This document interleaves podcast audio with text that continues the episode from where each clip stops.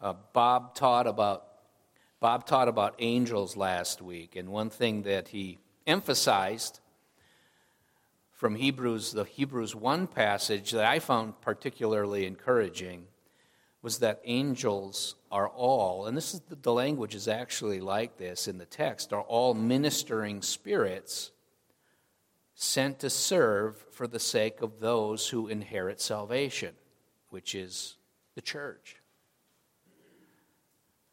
God made them and dispatches them for those who bear his image and love him. Okay, so it's for man, men, women, children, those who love him. We are the ones the angels serve.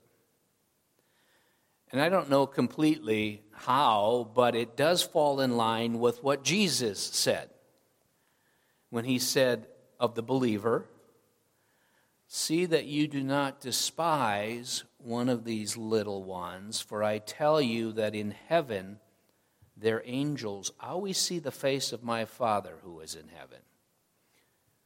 I'll read what he said again. See that you do not despise one of these little ones, for I tell you that in heaven their angels always see the face of my Father who is in heaven. What could this mean? But that an angel or angels, that an angel is stationed at his post for your good. And therefore, angels are acutely aware of what we are doing and when and if any harm should present itself. These, that these angels they, they see the Father's face and await Him as to how they should respond for us. I think that's what Jesus meant. We, we read in 1 Corinthians 11 that, that the angels attend this worship service, they're present here while we're worshiping.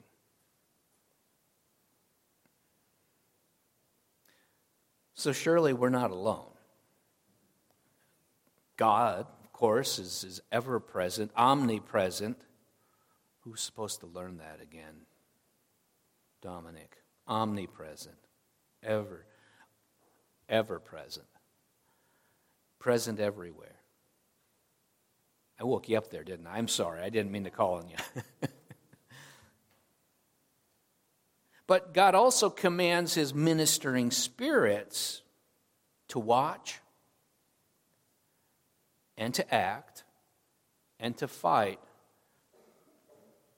on our behalf and for the sake of his son's kingdom. Now, mature saints are more aware of this. Mature saints are more aware of this, this this knowing the nearness of heavenly things, he- heavenly beings. It comes with time.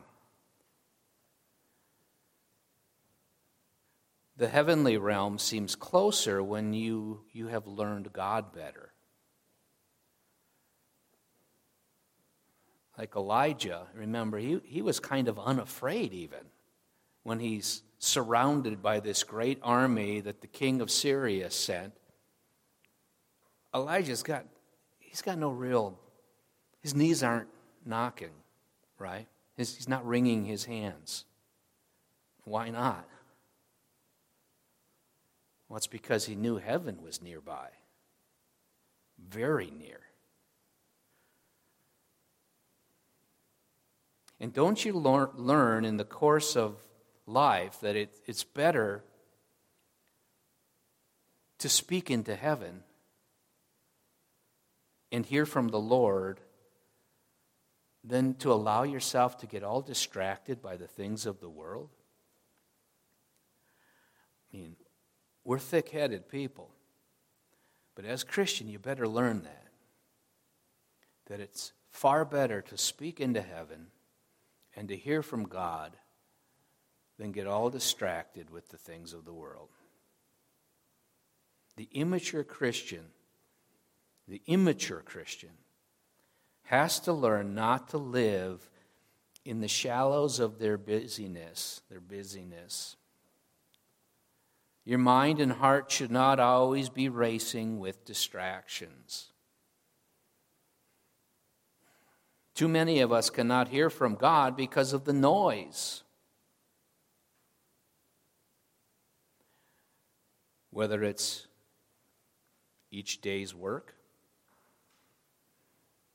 or world events, or relationships, or entertainment, you name it. With such constant noise comes chaos and confusion and fear. You will allow little time for prayer and reflection.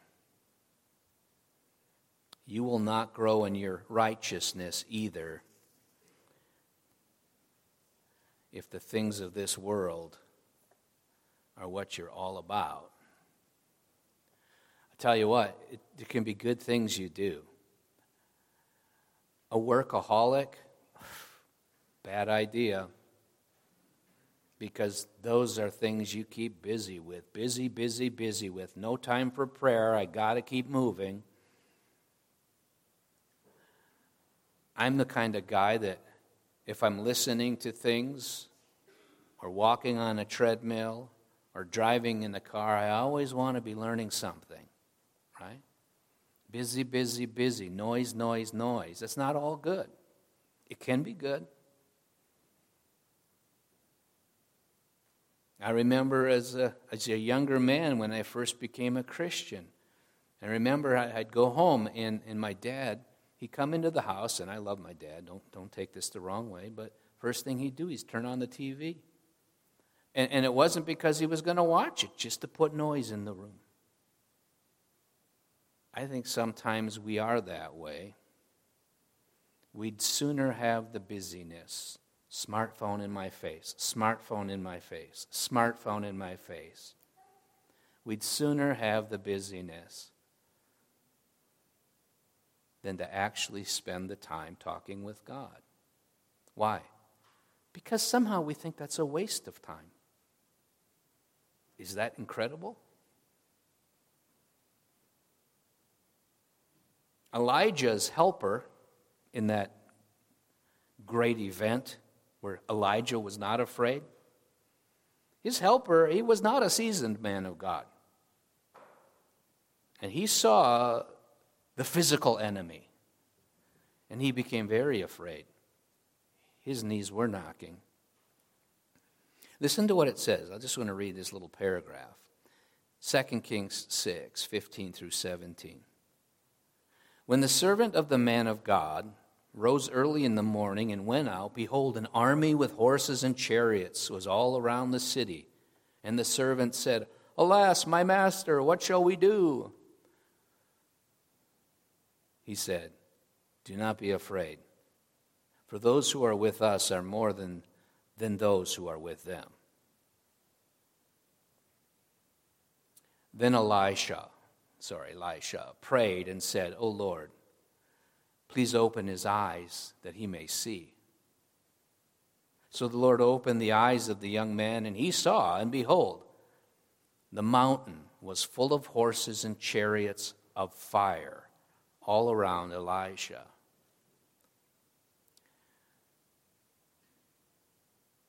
This is not to imply, okay, that your physical eyes will get to see the angels of God when you become more mature. Someday you will see them, but likely that will come when you enter heaven. Yet make no mistake, you should sense heaven's closeness as you grow. As you regularly walk with God, you become aware of His presence more regularly.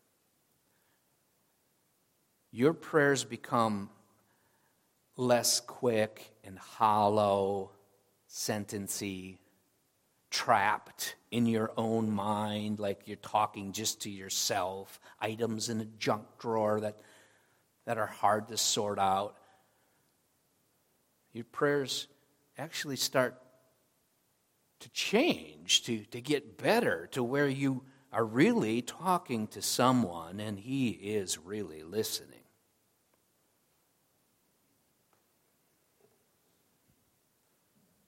And it is He, the Lord God, who hears and loves and commands His angels' winds. They serve at His, his bidding speed, untiring, untiring as the wind.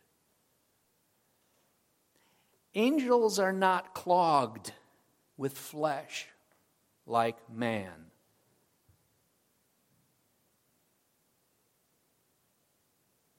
So, as Bob said, God gives us great comfort when, we, when, when on the one hand we read, We do not wrestle against flesh and blood, but against the rulers, against the authorities, against the cosmic powers over this present darkness, against the spiritual forces of evil in the heavenly places. And then, on the other hand, we realize that the good ones, the good angels, are on our side. And they look to God to be given the go ahead to take action. Oh, may we be so ready on earth as they are in heaven. Now, I want you to consider Zechariah in today's text. We'll read that in just a second. He was a mature and faithful man. We learn that from Luke 1 6 both he and his wife, Elizabeth, were righteous in God's eyes, careful, it says, to obey all of the Lord's commandments and regulations. Zechariah was not a, a Sunday Christian with the big smile on his face um, who just followed little rules and regulations and made sure everybody else was following them. He was a heart obeyer, a heart obeyer, not just a rule keeper. His cup was clean on the inside as well as on the outside. He must have been because God considered him righteous. And God doesn't go for facade Christianity. And in verse 18, we learn that both he and Elizabeth were older people. There you go. Horse in the pasture. They were both older people. He said, I'm an old man and my wife is advanced in years. I've never said that, Tracy, about us. I may say I'm getting older, but I don't ever say you're advanced in years. I keep that my secret. I sure hope the angels have a sense of humor, that they're not completely literalists, right? You know, some people don't have a sense of humor. You say things they think you're just kind of being serious. They don't catch it. I hope they, because they are here, I hope they have a sense of humor. Or I'm going to have to quit joking. But we get this picture of an elderly man who, through the years, must surely have come to appreciate, right, God's nearness and to understand that there, there is only an unseeable veil, an unseeable veil that separates us mortals from heaven. I don't see the angels right now. Do you?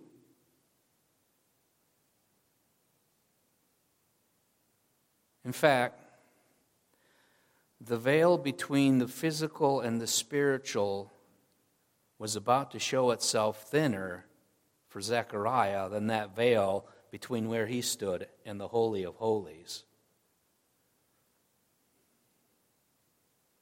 I'm going to read. And I'm going to read Luke 1 8 through 25.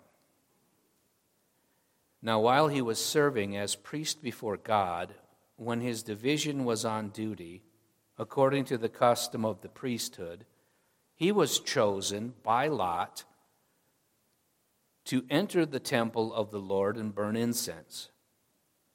and the whole multitude of the people were praying outside at the hour of incense. And there appeared to him an angel of the Lord standing on the right side of the altar of incense. And Zechariah was troubled when he saw him, and fear fell upon him. But the angel said to him, Do not be afraid, Zechariah, for your prayer has been heard, and your wife Elizabeth will bear you a son, and you shall call his name John. And you will have joy and gladness, and many will rejoice at his birth, for he will be great before the Lord. And he must not drink wine or strong drink, and he will be filled with the Holy Spirit even from his mother's womb. And he will turn many of the children of Israel to the Lord their God, and he will go before him in the spirit and power of Elijah to turn the hearts of the fathers to the children and the disobedient to the wisdom of the just, to make ready for the Lord a people prepared. And Zechariah said to the angel, How shall I know this? For I am an old man, and my wife is advanced in years. And the angel answered him, I am Gabriel. I stand in the presence of God, and I was sent to speak to you and to bring you this good news. And behold, you will be silent and unable to speak until the day that these things take place, because you did not believe my words, which will be fulfilled in their time. And the people were waiting for Zechariah, and they were wondering at his delay in the temple. And when he came out, he was unable to speak to them. And they realized that he had seen a vision in the temple. And he kept making signs to them and remained mute.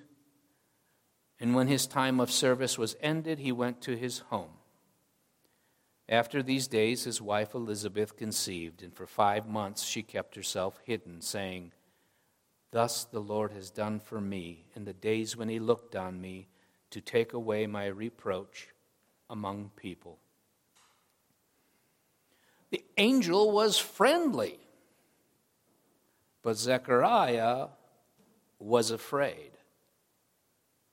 The angel was from God and therefore on the side of those who fear God. Yet, there is that part of Zechariah that still needs sanctification that part of him that is not compliant with the things of God. We all still have it.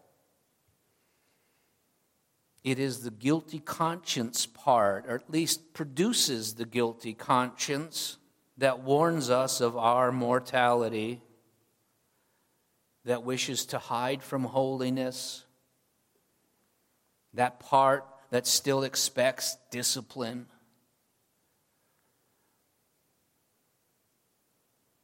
Isn't it the truth, though, that the more you grow in your faith and the more godly you become, you see more clearly the sin that is still in you?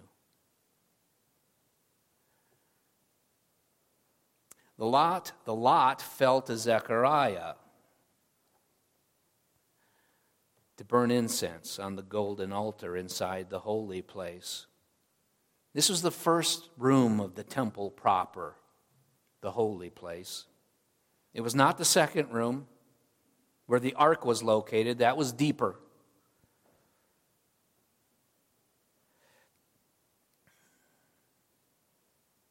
That was called the Holy of Holies, the throne room, set apart, where the high priest once a year would go in Zechariah was not going there. He would stay in the first. And there were three items of furniture positioned in this first room. One was the altar of incense, okay, before the Holy of Holies. And then, then there was the lampstand. And the third piece of furniture was the table of showbread. Upon the table were kept 12 loaves of bread representing the 12 tribes of Israel. They would be replaced with fresh loaves every Sabbath, and the loaves that were removed were assigned to the priests to eat in a set apart place. Upon the lampstand were seven lamps, kept lit by the priests the whole night through. Oil was provided as fuel for the wick to be burned.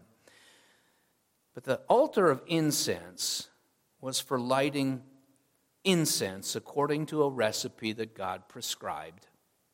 The incense would produce a sweet smelling aroma as the fumes ascended toward heaven. And these fumes represented the prayers of God's people. And in the morning and in the evening, when they, they lit the incense, at those hours the people would gather outside the temple and pray. Now the Jews say, the Jews say that when a priest was chosen to burn incense in the temple, it happened probably only once or twice in their lifetime. For there are a great number of priests. And so we shouldn't get the impression that Zechariah is doing something that he's done often. Not the case. This was a monumental occasion for the old man. Maybe it's happened before. It was an honor, though, and he knew he must be cautious and exact. And so there he was, nearby the Holy of Holies, where that curtain, thick curtain, hung to the ground.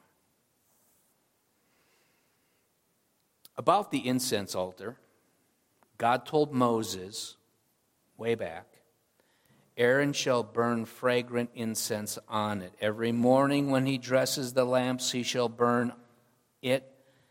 And when Aaron sets up the lamps at twilight, he shall burn it. A regular incense offering before the Lord throughout your generations. This was given to Moses in Exodus.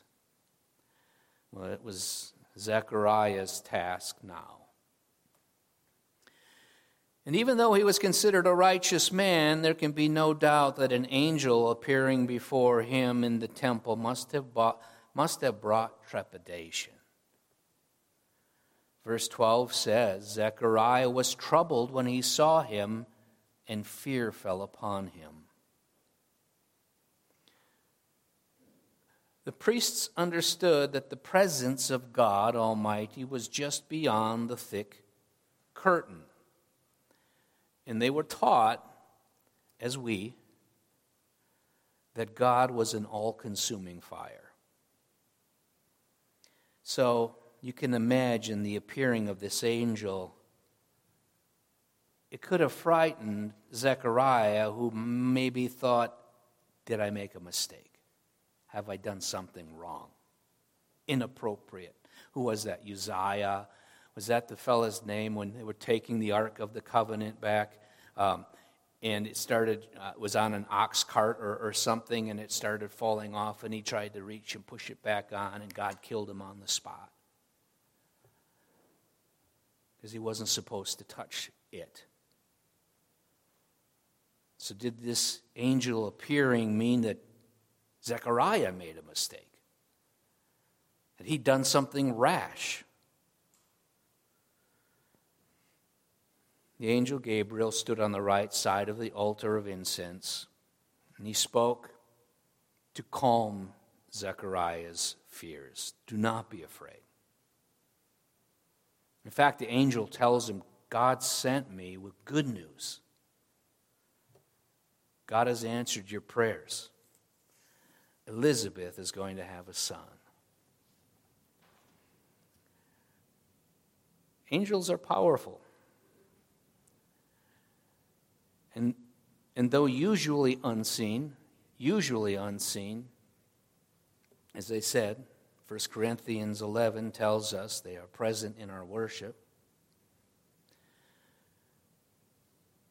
Sometimes they are visible angels, God sends them at times to destroy and to kill thousands in the visible world. Angels think, angels reason and communicate. We remember how God had them appear before him in Job chapter 1. Satan, an angel, appeared along with the rest.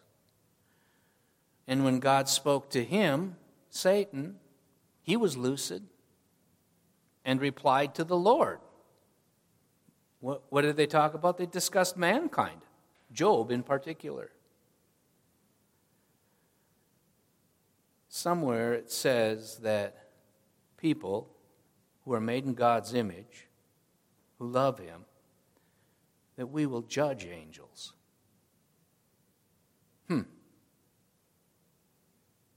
I guess we're special.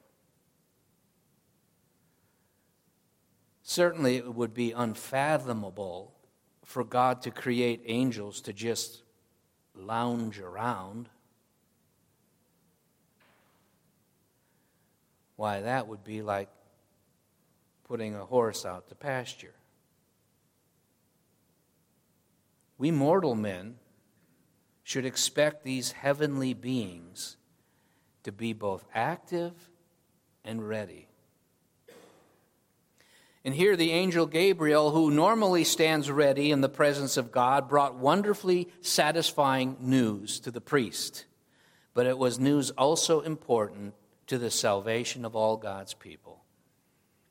You will have a son, and he will turn many of the children of Israel to the Lord their God. And he will go before the Lord in the spirit and power of Elijah to turn the hearts of the fathers to the children and the disobedient to the wisdom of the just, to make ready for the Lord a people prepared.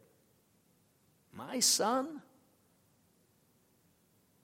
Indeed, Gabriel was sent to tell the priest of God's forerunner, John.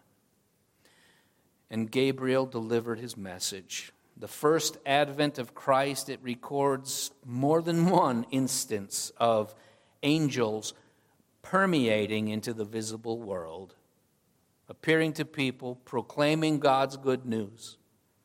This is just one of those instances. It will happen again with Mary and with Joseph and with the shepherds. The episodes are, are quite wonderful. And they're meant to encourage you and I. Let's pray. Lord, I ask that you would indeed encourage us, that we would be attentive to heaven, to heavenly beings.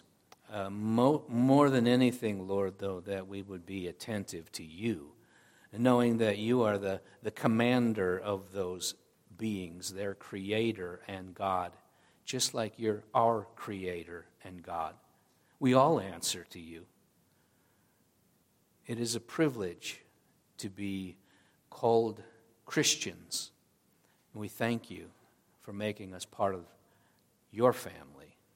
In Jesus' name we